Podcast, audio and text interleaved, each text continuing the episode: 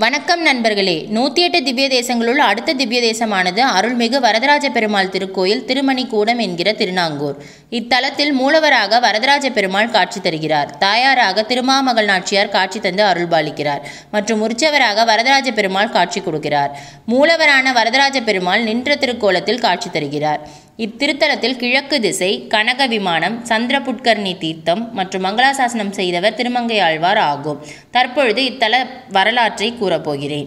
தொண்டை நாடான காஞ்சிபுரத்தில் பெருமாள் வரதராக காட்சி தருகிறார். அதேபோல் சோழ நாடான இத்தலத்தில் வரதராக வரதராஜ பெருமாள் காட்சி தருகிறார். இரண்டு மனைவியுடன் காட்சி தருவது இத்தலத்திற்கு மேலும் ஒரு சிறப்பு வாய்ந்ததாகும். மணிக்கூடம் போன்று இத்தலம் காட்சி தருவதால் திருமணிக்கூடம் என்று பெயர் வந்தது. இத்தல பெருமாளுக்கு மணிக்கூட நாயகன் என்ற இன்னொரு பெயரும் உண்டு. தற்பொழுது இத்தல சிறப்பு அம்சங்களை கூறப்போகிறேன் இத்தல பெருமாள் பெருமாளான மணிக்கூட நாயகன் நின்று கோலத்தில் காட்சி தரும் இடம் தாமரை பீடம் ஆகும். திருமாமகள் நாச்சியார் என்ற பெயரோடு தாயார் காட்சி தரும் தலமாகும்.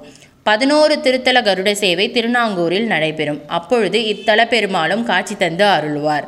தற்பொழுது இத்தலத்திற்கு செல்லும் வழி மற்றும் கோயிலின் நடை திறக்கும் நேரத்தை பற்றியும் கூறப்போகிறேன்.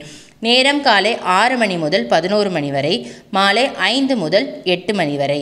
வழி சீர்காழி பேருந்து நிலையத்திலிருந்து எட்டு கிலோமீட்டர் தொலைவில் இத்தலம் அமைந்துள்ளது.